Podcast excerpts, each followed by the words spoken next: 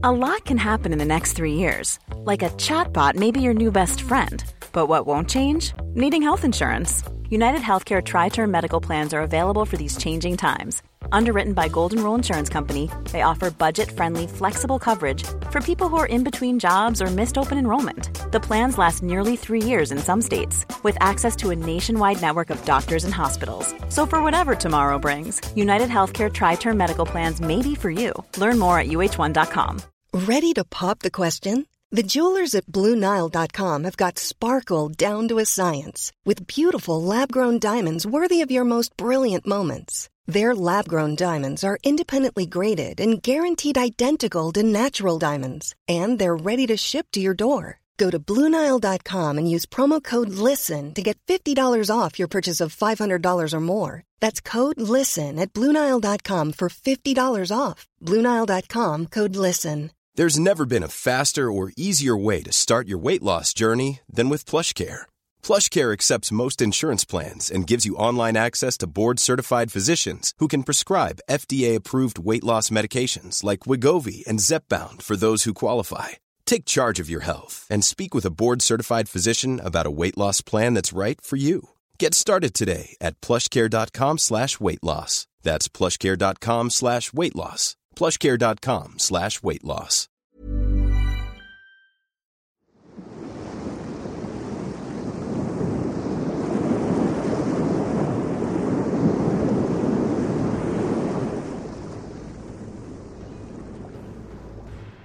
سال 1831 یه جوون 22 ساله که داشت سعی می‌کرد کشیش کلیسا بشه کم کم آماده یه مسافرت می‌شد که احتمالا یکی از مهمترین سفرهای تاریخ بود. روز 27 دسامبر کشتی HMS بیگل تو بندر پیلیموس سواحل جنوبی انگلستان آماده یه دریانوردی طولانی پنج ساله بود. HMS بیگل یک کشتی متعلق به نیروی دریایی پادشاهی بریتانیا با ده اراد توپ جنگی بود. طولش به 27 متر و نیم می رسید و بین سالهای 1820 تا 1845 هم به سه تا مسافرت طولانی و دور و دراز دریایی رفت. ناخدای کشتی صدفان رابرت فیتزرو یه آدم مذهبی و سنتی قرار بود تو این سفر یه جوون رو با خودش همراه ببره. جوونی که تاریخ علم رو تغییر داد. جوونی به اسم چارلز داروین. سفر که تموم شد فیتزروی به خاطر نتایج تحقیقات داروین خودش رو سرزنش می‌کرد. وقتی داروین قرار بود نتایج تحقیقاتش رو تو دانشگاه آکسفورد ارائه بده فیتزروی اونجا اومد یه انجیل رو روی دستش بالا گرفت و داد می‌زد. به خدا اعتقاد داشته باشین. به خدا اعتقاد داشته باشین ولی هیچ کس به حرفش گوش نمی‌داد. نهایتا پنج سال بعد وقتی رابرت کلی سعی کرده بود با افسردگی مقابله کنه با تیغ گلوی خودش رو برید و خودش رو قربانی نظریه تکامل داروین کرد.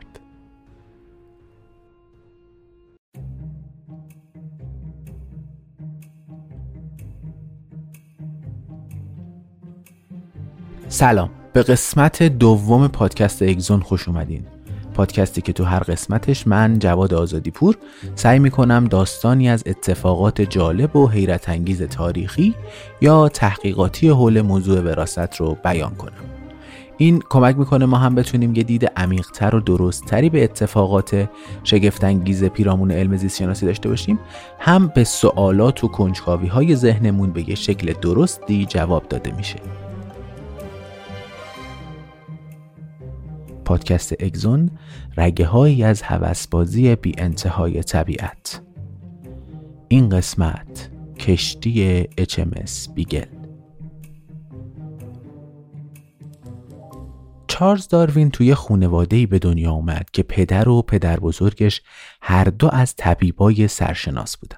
داروین صورت چهارگوشش رو از پدرش داشت و رنگ پوست روشنش ارسیه مادرش بود. تقریبا مثل همه اعضای خونوادهش ابروهای پرپشت و آویزونی داشت.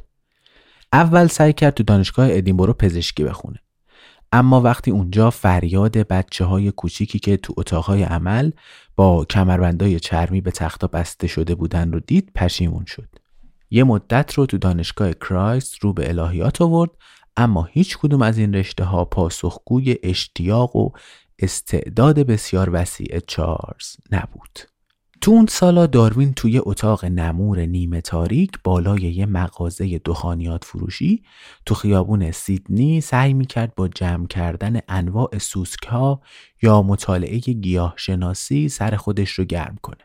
بحثا و گفت و شنودهایی مربوط به خدا، خلقت حیوانات یا آفرینش هم خیلی براش جذاب بود. یه مدت هم پیش یه روحانی سرشناس به نام جان هنزلو که مؤسس و مدیر باغ گیاهشناسی و موزه تاریخ طبیعی کمبریج بود کارآموزی می‌کرد. اونجا برای اولین بار هنزلو روش های جمعآوری و طبقه بندی گیاهان و جانوران رو یادش داد. زمانی که داروین محصل بود یکی از کتابهایی که تاثیر عمیقی روی تفکرش گذاشت کتاب رساله الهیات طبیعی نوشته ویلیام پیلیه بود که یک کتاب در مورد فلسفه دین و دفاع از مسیحیت و تو سال 1802 نوشته شده. نظریه کلی این کتاب این بود که مثلا شما مردی رو در نظر بگیرین که داره توی چمنزار قدم می‌زنه. یهو این نگاهش روی زمین به یه ساعت میافته. وقتی ساعت رو برمیداره توجهش به ظرافت و دقت و پیچیدگی استفاده شده تو این ساعت جلب میشه. غیر منطقی نیست. اگه اون مرد استدلال کنه که ساعتی که با اون ظرافت و دقت ساخته شده قطعا ساخته دسته ساعت ساز ماهره. ایده این بود که همین استدلال رو میشه برای جهانم استفاده کرد. چون ما وقتی با یه نگاه ساده و گذرا متوجه پیچیدگی و ظرافت موجود تو جهان میشیم می‌تونیم استدلال کنیم که همه این جهان پیچیده و ظریف به وسیله یه خالق حاضق و زبردست خلق شده. یه ساعت ساز الهی. خداوند. ماه اوت 1831 دو ماه بعد از فارغ التحصیل شدن از دانشگاه کمبریج داروین یه نامه از استادش هنزلو دریافت کرد که قرار بود یه سفر اکتشافی به آمریکای جنوبی برای نقشه برداری از نیمکره جنوبی در پیش باشه. اون تیمی که می‌خواست اعزام بشه یه دانش پژوه می‌خواست. که بتونه توی جمع کردن نمونه های گیاهی و جانوری کمک کنه. اون موقع داروین هنوز یه مقاله هم چاپ نکرده بود ولی انقدر اعتماد به نفس داشت که خودش رو برای این سفر آماده بدونه. به قول خودش نه به عنوان یه طبیعت شناس برجسته بلکه بیشتر به عنوان یک کارآموز علمی برای جمعآوری، مشاهده و یادداشت فرد واجد شرایطی بود. روز 27 دسامبر 1831 کشتی اچ بیگل با 73 تا سرنشین لنگر از آب برکشید و آرام آرام به سمت جنوب به مقصد جزیره تنریف حرکت کرد. اوایل ژانویه به نزدیکی دماغه وردی که یه جزیره تو نزدیکی سواحل شمال غرب آفریقاس رسیدن. کشتی از اون چیزی که داروین فکر می‌کرد کوچیکتر بود. همیشه هم یه باد سرد و آزاردهنده میومد که موندن و کار کردن رو عرشه رو خیلی سخت کرد این موجهای بلند و پشت سر همه دریا هم هی می‌زدن به سینه کش کشتی و برای هیچ کس آرامش باقی نذاشته بودن. داروین احساس تنهایی می‌کرد. لاغر شده بود و دائم حالت تهوع داشت. هی روز به روز آب بدنش کم می شد و تقریبا هیچی جز نون و مویز خوش شده نمی‌تونست بخوره. با همون حال نظار تو یکی از روزای ماه دسامبر سعی کرد برای اولین بار یه چیزایی رو تو دفترچه خاطراتش بنویسه. ماه فوریه 1832 روی تختی که کنار کلی نقشه های سفر و کتاب بود داروین از خط استوا عبور کرد و وارد نیمکره جنوبی شد جایی که دنیای تازه و کشف نشده ای منتظرش بود After all that he had experienced, Darwin could no longer accept the simple biblical explanation for cruelty and suffering. But by now, something else was taking shape in his mind, something much more dangerous. In September 1835, Four years after leaving England, the Beagle dropped anchor off some little known islands, the Galapagos.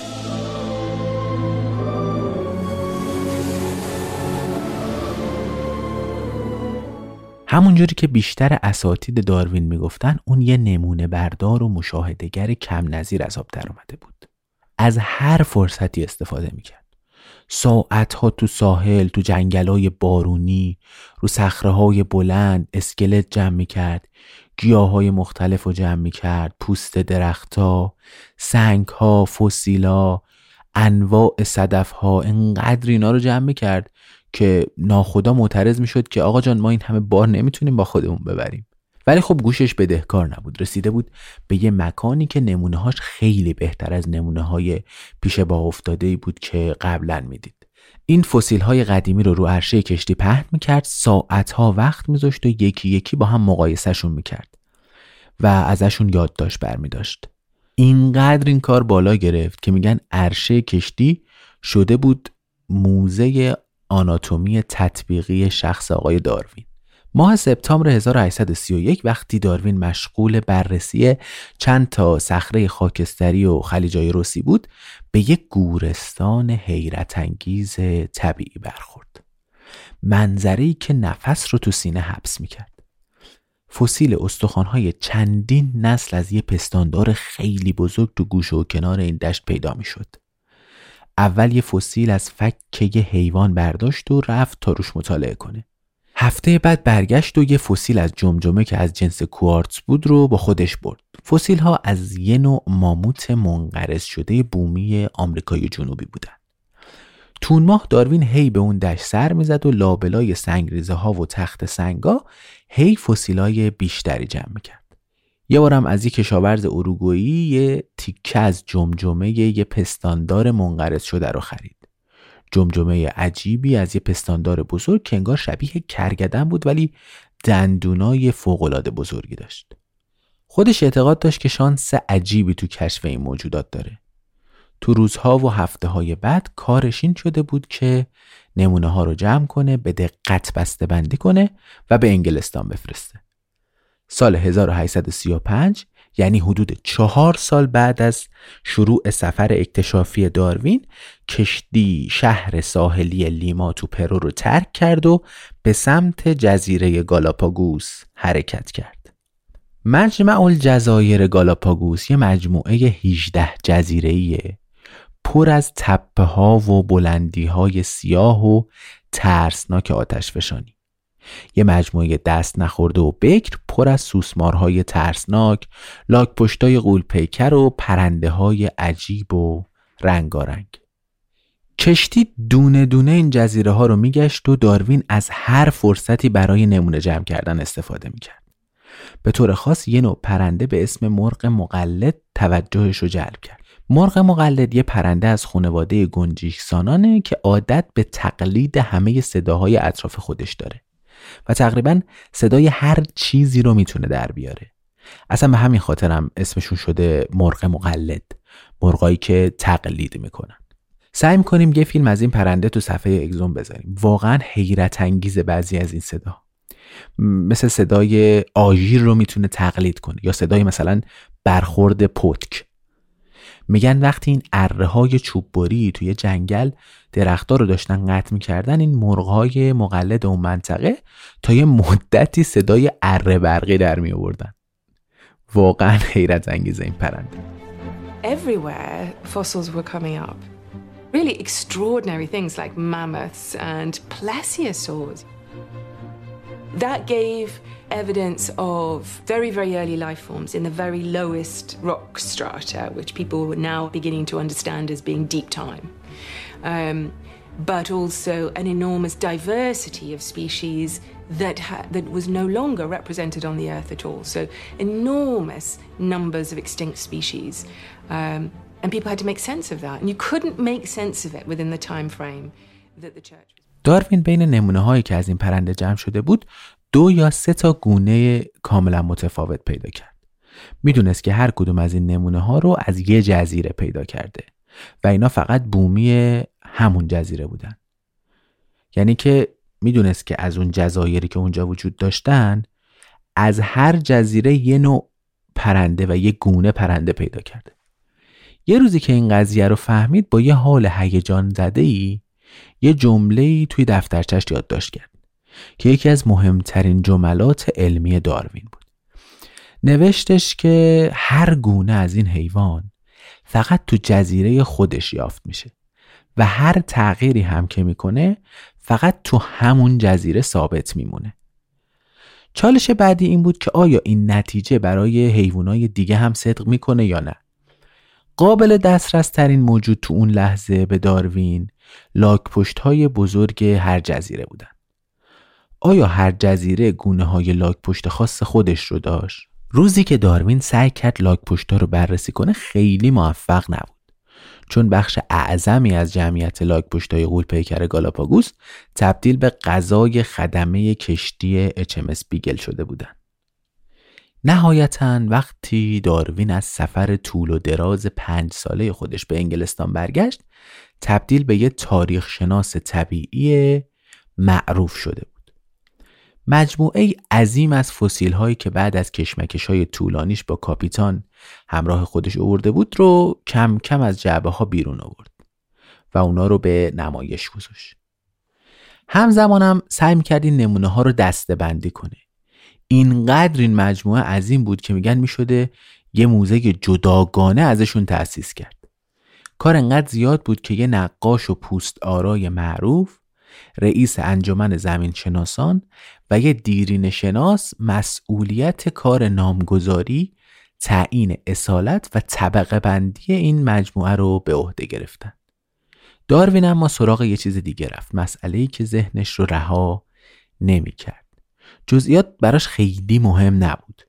مسئله اصلی خیلی فراتر از آناتومی، طبقه بندی یا نامگذاری نمونه ها بود. با نبوغ ذاتی خودش متوجه یه سری الگوها تو رفتار طبیعت شده بود. سوال این بود که چرا جانداران انقدر سازمان یافتن؟ تو سال 1836 دغدغه ذهنی داروین شده بود این سوال. اینقدر که حتی دیگه نمی‌تونست بخوابه. تحقیقات اما روی نمونه های داروین داشت به جاهای خیلی خوبی می‌رسید. تو این مدت دو تا نتیجه عجیب و غریب کشف شده بود. اول اینکه نمونه هایی که داروین با خودش از سفر آورده بود همشون یه الگو داشتن. این فسیل ها و نمونه ها همشون مربوط بودن به یه سری موجود عظیم و جسه ولی منقرض شده ای که حالا جای خودشون رو داده بودن به موجودات مشابه ولی کوچیکتر آرمادیلوی قولپیکر زمانی تو پستی و بلندی های همون جزیره ای پرسه می‌زد که الان آرمادیلوهای کوچیک تو علفزاراش میچرخن. تو یکی از اکتشافاتش یه استخوان ران بزرگ پیدا کرد برای یه لاما که اندازه یه فیل بود. لاما یه نوع شطور بیکوهان مربوط به آمریکای جنوبیه که نمونه های کوچیکش همین الانم هم تو آمریکای جنوبی زندگی می‌کنن. کشف عجیب و غریب دوم اما کاملا اثرگذار بود. اوایل بهار 1837 یکی از اعضای اون تیم تحقیقاتی سه نفره که روی فسیل های مجموعه داروین داشتن کار می‌کردن بهش خبر دادن که همه نمونه هایی که تحت عنوان پرندگان گالاپاگوس بررسی شده بودن مثل سهره، چکاوک، سینه سرخ، ترقه و همشون از یه گونه هستن و داروین تو تشخیصش اشتباه کرده. همه اونا از یه خونواده و از گونه سهره یا فنچ بودن. نوکا و پرها و چنگالای این پنج نمونه اینقدر متفاوت بود که یه بررسی طولانی مدت لازم بود تا بفهمن اینا از گونه های متفاوت نبودن. عجیب بود که چجوری میشه یه چکاوک گردن باریک و نوک کوتاه با یه سیاه پر گردن پهن و نوک منقاری هر دو از یه تیره و خونواده باشن. چکاوک به احتمال زیاد چون از میوه ها و حشرات تغذیه می‌کرده برای همینم به مرور زمان نوکش به این شکل در اومده و نوک فنج به خاطر این تیز و کوچیک شده بود که خوراکش بیشتر از دونه های ریز روی زمین تأمین می‌شد. تمام این گونه ها فقط انواع فنج بودند و انگار تو هر جزیره یه زیرگونه خاص وجود داشت. داروین یه جوری باید این دوتا نظریه رو به هم ربط می‌داد. کم کم یه طرح ابتدایی و خام به ذهنش رسید.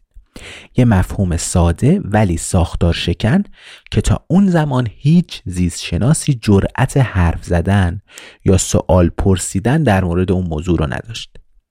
واقعا ممکن بود همه این سیزده گونه پرنده از خونواده گنجشک بوده باشن و همشون دارای یه جد واحد و مشترک باشن؟ ممکن بود آرمادیلوی کوچیک امروزی از نوادگان اون آرمادیلوی قول پیکر منقرض شده باشه؟ همین جوری که استدلال این بود که زمین شکل و ساختار فعلیشو تو طول میلیاردها سال به وسیله نیروهای طبیعی به دست آورده یا مثلا منظومه شمسی حاصل فرایندهای مختلف تو طی میلیون ها ساله چرا حیوانات نه؟ چرا اونا نتونن با نیروهای طبیعی تو طول چندین هزار سال تغییر کنن؟ یادمون نره داروین داره تو چه جامعه ای این ایده رو بیان می‌کنه. ما در مورد اعتقاد جامعه تو اوایل قرن 19 تو اپیزود قبل صحبت کردیم. غالب مردم فکر می‌کردن همه انسان ها و موجودات اونطوری که الان هستن آفریده شدن و به هیچ عنوان قابل تغییر نیستن. بالاخره تو ژوئیه 1837 داروین یه دفتر نو برداشت و شروع به نوشتن فرضیش کرد بعدها محتوای این دفترچه تحت عنوان دفترچه بی تو تاریخ زیستشناسی موندگار شد We believe in creation because of our faith in the Lord Jesus Christ and God's Word, the Holy Bible. Amen? Amen. Evolution, I believe, is a way for the atheist to devise a method of how we got here, and it wasn't by God, and it was all by accident. If the theory of evolution is a fact, this Bible must be false, and we're all stupid ignoramuses. My friend, it takes more faith to believe in a theory, an unproven theory, than to believe in the beginning God created the heavens and the earth. افکار داروین بیشتر در مورد چرایی و چگونگی تغییر گونه ها بود نمی‌تونست این رو بپذیره که همه جانداران این سیاره یهو به وسیله یه سائقه یا مثلا تابیدن پرتوی الهی خلق شده باشن. البته اینم می‌دونست که تفکراتش برای جامعه اون زمان کفرآمیزه و قراره براش دردسر ایجاد بشه. بیشتر از همه نسخه مسیحیایی مبحث گونهزایی خداوند را بدون هیچ چون و چرایی تو مرکز عالم هستی قرار می‌داد. میگفتش که هموست که خالق همه جانداران است و هموست که همه آنها را همزمان در لحظه ای آفرید. و خب داروین می‌دونست که حداقل گونه های سیزدگانه فنجا تو گالاپاگوس به وسیله اشاره الهی یا یه فرود آسمانی به وجود نیومدن بلکه از طریق نسلای طبیعی طی مرور زمان و زنجیروار از یه جد واحد تشکیل شده بودن. تو دفترچش تو حاشیه اون صفحه‌ای که این مطالب رو مینوشت یه چیزی اضافه کرد. انگار مطالب اون صفحه رو اول نوشته بود بعد این به ذهنش رسیده بود. اونجا نوشتش که البته من این گونه فکر می‌کنم. انگار می‌خواسته همیشه یه دستگیره فرار یه نقطه خروج از تفکرات سنتی برای خودش باقی بذاره. حالا که ادعا این بود که منشأ آفرینش موجودات دلیلی جز اون چیزی که همه فکر می‌کنن داره باید پاسخهایی به همه جنبه های مختلف این نظریه داده می‌شد. مثلا چه عاملی باعث تفاوت اون 13 تا گونه پرنده شده؟ چرا هر کدوم یه شکلن؟ تو بهار 1838 داروین با ایده هایی برای پاسخ به اینجور سوالات یه دفترچه جدید با جلد خرمایی رنگ برداشت که بعدا به دفترچه یادداشت سی معروف شد. بخش اول این پاسخ از زمان کودکی وقتی چارلز تو مزارع کشاورزی کار می‌کرد جلوی چشماش بود ولی انگار برای Hey, I'm Ryan Reynolds. Recently, I asked Mint Mobile's legal team if big wireless companies are allowed to raise prices due to inflation. They said yes. And then when I asked if raising prices technically violates those onerous two-year contracts, they said, "What the f*** are you talking about? You insane Hollywood ass." So to recap, we're cutting the price of Mint Unlimited from $30 a month to just $15 a month. Give it a try at mintmobile.com slash switch. $45 upfront for three months plus taxes and fees. Promo for new customers for limited time. Unlimited more than 40 gigabytes per month. Slows. Full terms at mintmobile.com. Quality sleep is essential. That's why the Sleep Number Smart Bed is designed for your ever-evolving sleep needs. Need a bed that's firmer or softer on either side? Helps you sleep at a comfortable temperature? Sleep Number Smart Beds let you individualize your comfort so you sleep better together. JD Power ranks Sleep Number number 1 in customer satisfaction with mattresses purchased in-store. And now, save 50% on the Sleep Number limited edition Smart Bed for a limited time. For JD Power 2023 award information, visit jdpower.com/awards. Only at a Sleep Number store or sleepnumber.com. فهمیدنش باید 13 هزار کیلومتر سفر می‌کرد تا این راز رو دوباره کشف کنه. بعدها این راز پدیده ورییشن یا گونه‌زایی نام گرفت. یه وقتایی جانوران دارای یک صفتها یا ویژگی هایی میشن که با والدینشون متفاوته. کشاورزا و دامدارا هزاران سال بود که این پدیده رو میشناختن و ازش استفاده می‌کردن. اونا می اومدن زیرگونه های مختلف رو با هم آمیزش می‌دادن و از بین چند گونه جدیدی که ایجاد شده بود اونی که بیشتر از همه مطلوب بود رو انتخاب می‌کردن. تو انگلستان این مهارت تولید زیرگونه های جدید یعنی حیوانات تغییر یافته و تعیین نژاد اسلح به عنوان یه علم کاملا دست بالا و پیشرفته شناخته می‌شد. مثلا گاوهای هر منطقه در مقایسه با مناطق دیگه کاملا متفاوت بودند و هر کسی که ناآشنا بود از این تفاوت شگفت زده می‌شد. ولی داروین می‌دونست که این تفاوت یه چیز طبیعی نیست و حاصل پرورش عمده گاودارا و انتخاب نژاد اسلح بین اون گاوا بود. پس تنها گاوی اجازه تولید مثل پیدا می کرد که گاو اسلح بود. در نتیجه تمام گاوهای نسل بعد دارای ویژگی های مطلوب مورد انتظار دامدارها می شدن. داروین به این نتیجه رسید که این گونهزایی و انتخاب مصنوعی اگه به طور ماهرانه و هنرمندانه ای انجام بشه نتایج خارق‌العاده‌ای در پی داره. مثلا می‌تونستیم کبوترایی شکل خروس یا تاووس داشته باشیم.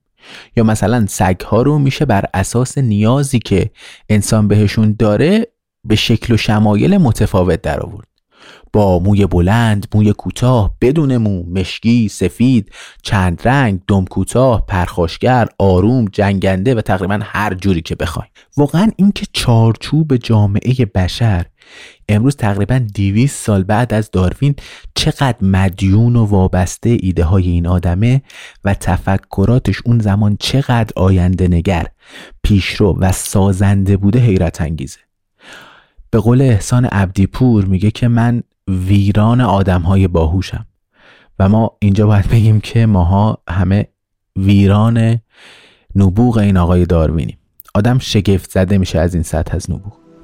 What Darwin noticed, most of all, was that the animals and plants on the Galapagos were rather like the uh, animals and plants on the mainland of South America, but they were slightly different from them. Now, if it was just being on islands that made them different, Cape Verdes and Galapagos should have looked the same, but they didn't. They looked more like their neighbors. Why was that? Darwin realized that what must have happened is that a small sample of creatures, including many birds and the like, reached these new conditions and changed slowly over time. In other words, they'd evolved. At that time, he'd no idea how or why. سوال اینجا بود که اگه ما انسان ها در مورد گاوها دست انتخاب مصنوعی هستیم چه دست ناپیدایی منجر به ایجاد سیزده تا گونه پرنده تو اون جزیره دور دست آتش فشانی شده؟ داروین کاملا متوجه این شده بود که داره رو مرز باریک باورهای متعارف که بیشتر از همه کلیسا مبلغش بود راه میره. هر لحظه ممکن بود که با سرعت وارد وادی کفرگویی و ارتداد و نهایتا درگیری با کلیسای مقتدر اون روزا بشه. می‌تونست به راحتی عامل تنوع پرنده های جزیره گالاپاگوس رو دست ناپیدای خدا اعلام کنه و به بحث و کشمکش پایان بده. اما تو سال 1838 مطلبی تو کتاب یه روحانی بریتانیایی به اسم توماس مالتوس خوند که عزم داروین رو برای کشف راز بزرگ جدی تر کرد. توماس مالتوس معاون یک کلیسای کوچیک بود. شبا وقتی تنها بود وقتش رو با مطالعه علم اقتصاد پر می کرد. علاقه زیادی هم به مبحث جمعیت شناسی و رشد جمعیت داشت. تو سال 1798 حدود چهل سال قبل از اینکه داروین کتابش رو بخونه توماس مالتوس یه مقاله جنجالی منتشر کرد مبنی بر اینکه تعداد انسانهای موجود تو جمعیت همیشه با منابعی که در اختیارشونه هماهنگن درست میل ذاتی انسان به تولید مثل و افزایش جمعیته.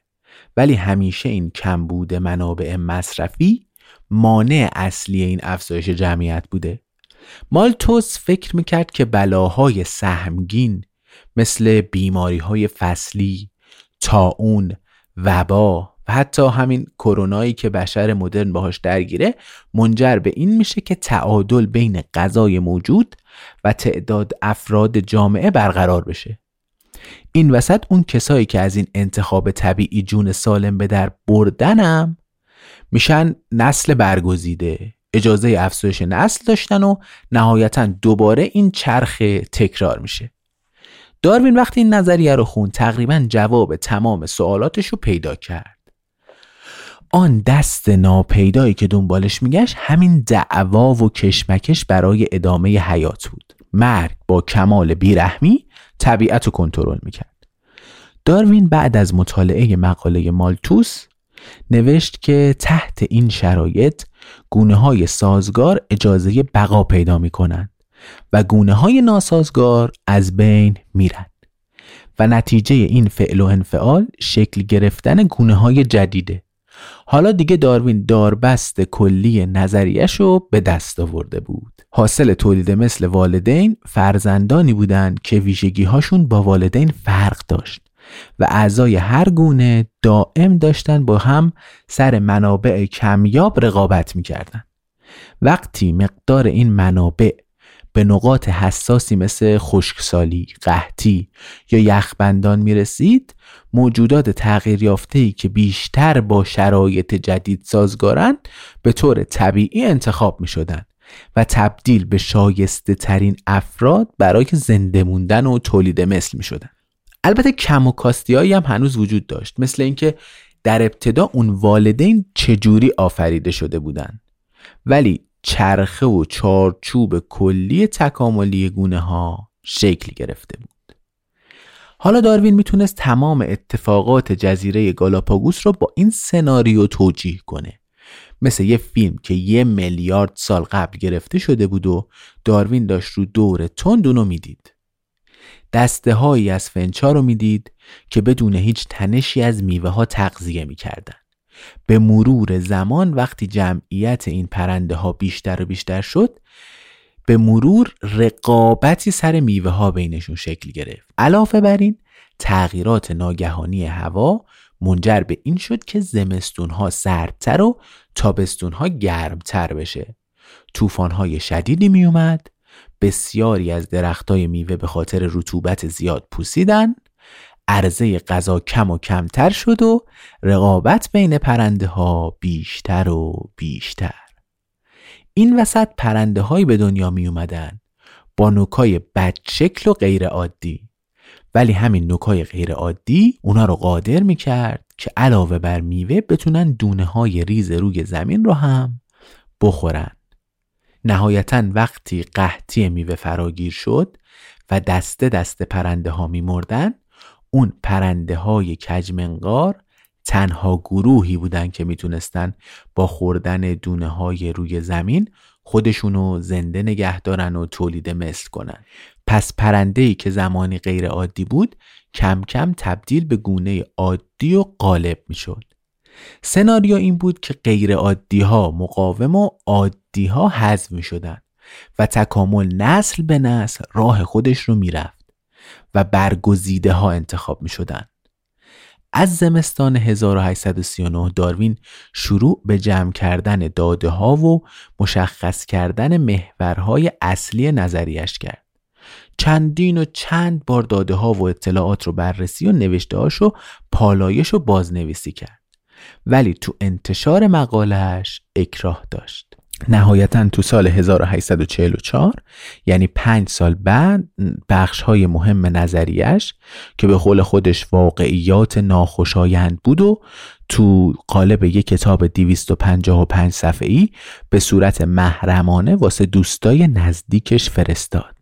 اما بازم نخواست نظریش رو چاپ کنه. بیشتر اوقاتش رو صرف مطالعه یه نوع خاص صدف دریایی نوشتن مقالات زمین شناسی یا تشریح و کالبد شناسی موجودات مختلف دریایی می‌کرد تو همون روزا هم دختر بزرگش آنی رو بر اثر یه بیماری عفونی از دست داد و به داروین ضربه روحی بزرگی خورد تو همون روزا جنگ خونینی تو شبه جزیره کریمه برپا بود و مردم داشتن گروه گروه کشته می شدن. رکود گسترده کل اروپا رو گرفته بود و شاید دنیا تو اون روزا داشت سناریویی رو اجرا می کرد که روی کره زمین فقط داروین از رازش خبر داشت. سال 1855 15 سال بعد از زمانی که داروین نظریه مالتوس رو خونده بود و اولین جرقه های نظریه گونه‌زایی تو ذهنش زده شده بود یه طبیعت شناس جوان و گمنام از طبقه متوسط به نام آلفرد راسل والاس مقاله رو تو مجله تاریخ طبیعی چاپ کرد که ذات اصلیش به یه شکل هشدار دهنده خیلی شبیه نظریه داروین بود. والاس هم نظریه ریاضی مالتوس در مورد جمعیت رو خونده بود. ولی نه مثل داروین روی مبل راحتی تو اتاق مطالعه خصوصیش. این مقاله رو تو کتابخونه عمومی تو لستر سیتی به چشم والاس خورده بود. والاس هم مثل داروین توی سفر طولانی به دل دریا زده بود و از امریکای جنوبی کلی نمونه و فسیل جمع کرده بود و اون سفر برای والاس هم مثل داروین متحول کننده بود.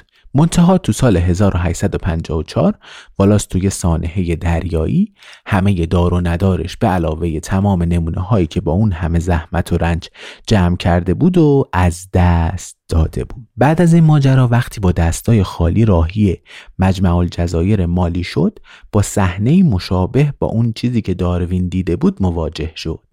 تفاوت فاحش میان جانورانی که ظاهرا از یک خانواده بودن ولی یه رودخونه محیط زیستشون رو از هم جدا کرده بود زمستان سال 1857 والاس یه طرح کلی داشت که ساز و کار عامل تغییرات تو این گونه ها رو توضیح می‌داد. تو بهار سال بعد وقتی والاس بیمار بود و تو تب و لرز درگیر توهم و هزیونگویی بود حلقه مفقوده نظریه تو ذهنش جرقه زد. یکم که حالش بهتر شد یه بار دیگه نظریه مالتوس رو مرور کرد و شروع کرد به نوشتن. کاملا روشن است که پاسخ این پرسش باید این باشد که شایسته و اسلح ترین زیرگونه تغییر یافته زنده میماند. به این ترتیب هر بخشی از ساختار یا اندام جانور می تواند دستخوش تغییر شود. حتی کلماتی که والاس استفاده کرده بود مثل جهش، تنازع بقا یا انتخاب طبیعی تشابه زیادی به کلمات داروین داشت. این دوتا کاوشگر تو دوتا اقیانوس دور از هم تونسته بودن تقریبا همزمان قفلی و باز کنن که هزاران سال بود هیچ کس نمی‌تونست حلش کنه. ماه جوان 1858 وقتی والاس یه نسخه اولیه از مقالش که شامل قسمتهای اصلی در مورد تکامل یا انتخاب طبیعی بود رو برای داروین فرستاد. داروین از تشابه نظریه خودش با والاس حیرت کرده بود. سریع یه نسخه از نظریه خودش رو به همراه این نظریه ارسالی والاس برای یکی از دوستانش فرستاد. If feeble man can achieve all these variations in so short a time by artificial selection, I can see no limit to the amount of change, to the beauty and infinite complexity which may be effected in the long course of time by nature's power of selection. روز اول ژوئیه مقاله های داروین و والاس تو نشست انجمن ارائه و مورد بحث گذاشته شد. ولی هیچ یک از حاضرین استقبال چندانی از این نظریه ها نکردند اینقدر که رئیس انجمن تو سخنرانیش گفت احتمالاً انجمن در سالی که گذشت شاهد مقاله یا کشف تازه و مهمی نبوده. داروین اما با عجله دست به کار شد. تا پژوهش های نیمه کاره که داشت رو تموم کنه. تمام جزئیات و مطالعاتی که تو طول همه این سالها کرده بود رو جمع کرد و ترکیبشون کرد و تو سال 1859 با وجود اینکه هنوز یکم مردد بود با شرکت چاپ کتاب تماس گرفت. از صبح زمستونی پنجشنبه 24 نوامبر کتاب منشأ گونه ها از راه انتخاب طبیعی نوشته چارلز داروین به قیمت 15 شیلینگ تو ویترین تمام کتابخونه های بریتانیا موجود بود. تمام 1250 نسخه چاپ اول همون پنجشنبه تموم شد. سیلی از نقدها، بررسیها و گزارش ها را افتاده بود. حتی مردم عادی هم که اطلاع چندانی از محتوای کتاب نداشتن متوجه طبعات سنگین این نظریه شده بودند. یکی از منتقدان نوشتش که اگر نتیجه گیری هایی که آقای داروین گرفته تایید بشن یک انقلاب تمام ایار تو نظری های بنیادی تاریخ طبیعی به راه میافته. به گمان ما این کتاب یکی از مهمترین نوشته هایی است که بعد از مدت ها در معرض عموم قرار گرفته. با انتشار این کتاب منتقدهای سنتی هم دست به کار شدن. احتمالا به همین خاطرم هست که داروین بحث مطابقت نظریش با تکامل انسان رو مبهم گذاشته و فقط نوشته که تاریخ و منشأ انسان هم روزی مشخص خواهد شد. احتمالا این جمله محتاطانه ترین جمله درباره علم تو قرن 19 همه. ولی بقیه که بیکار نمیشستن یکی گفت که اگه استدلالی که داروین در مورد تکامل گونه ها میاره درست باشه حد زدن راه تکامل انسان اصلا کار پیچیده ای نیست و به نظر می‌رسه انسان لابد یه بوزینه تغییر شکلی یافته است تو اون زمان این فکر اونقدر نفرت انگیز بود که حتی فرض درست بودنش رو هم نمی‌کردن. داروین احتمالا جسورانه ترین نظریه تاریخ زیستشناسی رو منتشر کرده بود. ولی فقط پوسته ای از اون رو ارائه داده بود و به یه شکل هوشمندانه خودش رو از عواقب این نظریه مسون کرده بود. داروین نظریه ای رو ارائه داده بود که جاهای خالی اون رو باید با قدرت تخیلمون پر می‌کردیم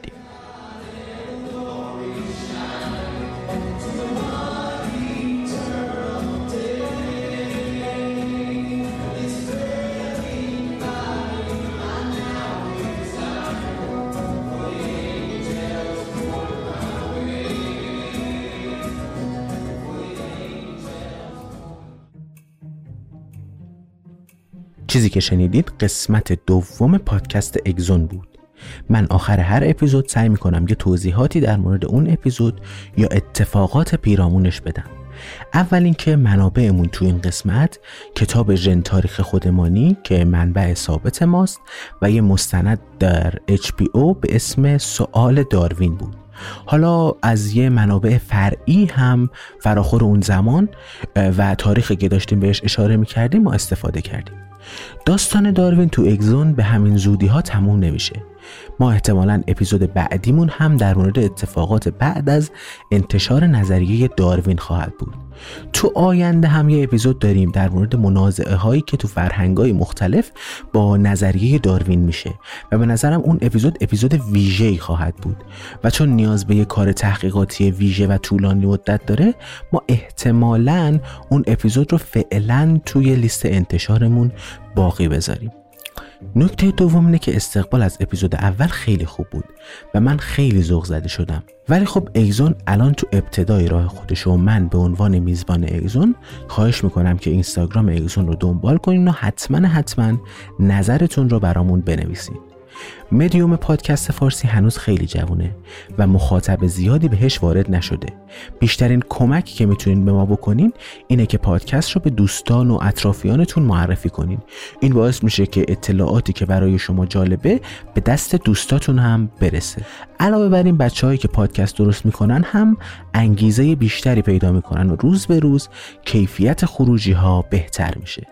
اگزون رو علاوه بر تلگرام می‌تونید تو تمام اپلیکیشن های پادگیر مثل Castbox، گوگل پادکست یا اپلیکیشن پادکست اپل پیدا کنید. اگه این اپلیکیشن ها رو رو گوشی داشته باشین هم از خدمات این اپ ها استفاده می‌کنید مثل تنظیم سرعت حرف زدن من یا نگه داشتن تا اونجایی که شنیدین و علاوه بر این می‌تونین از اپیزودی هم جا نمونین ما تو اینستاگرام اگزون هم میایم داستانهای حاشیه‌ای حول محور هر اپیزودمون رو به اشتراک می‌ذاریم. فقط کافی اگزون پادکست رو تو اینستاگرام یا یوتیوب سرچ کنید. E X O N پادکست. آذر ماه 99 اگزون پادکستی در مورد هوسبازی بی انتهای طبیعت.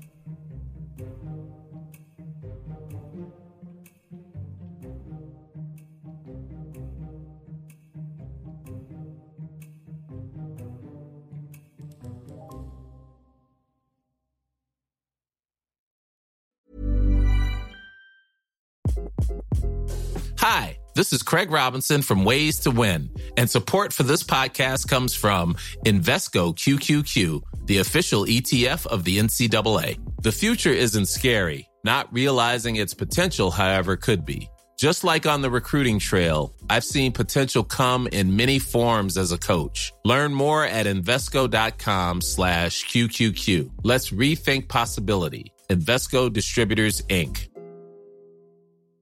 Planning for your next trip? Elevate your travel style with Quince. Quince has all the jet setting essentials you'll want for your next getaway, like European linen, premium luggage options, buttery soft Italian leather bags, and so much more. And is all priced at 50 to 80% less than similar brands. Plus, Quince only works with factories that use safe and ethical manufacturing practices. Pack your bags with high-quality essentials you'll be wearing for vacations to come with Quince. Go to quince.com slash pack for free shipping and 365-day returns. Mom deserves the best, and there's no better place to shop for Mother's Day than Whole Foods Market. They're your destination for unbeatable savings, from premium gifts to show-stopping flowers and irresistible desserts. Start by saving 33% with Prime on all body care and candles. Then get a 15-stem bunch of tulips for just $9.99 each with Prime. Round out Mom's menu with festive rosé, irresistible berry chantilly cake, and more special treats. Come celebrate Mother's Day at Whole Foods Market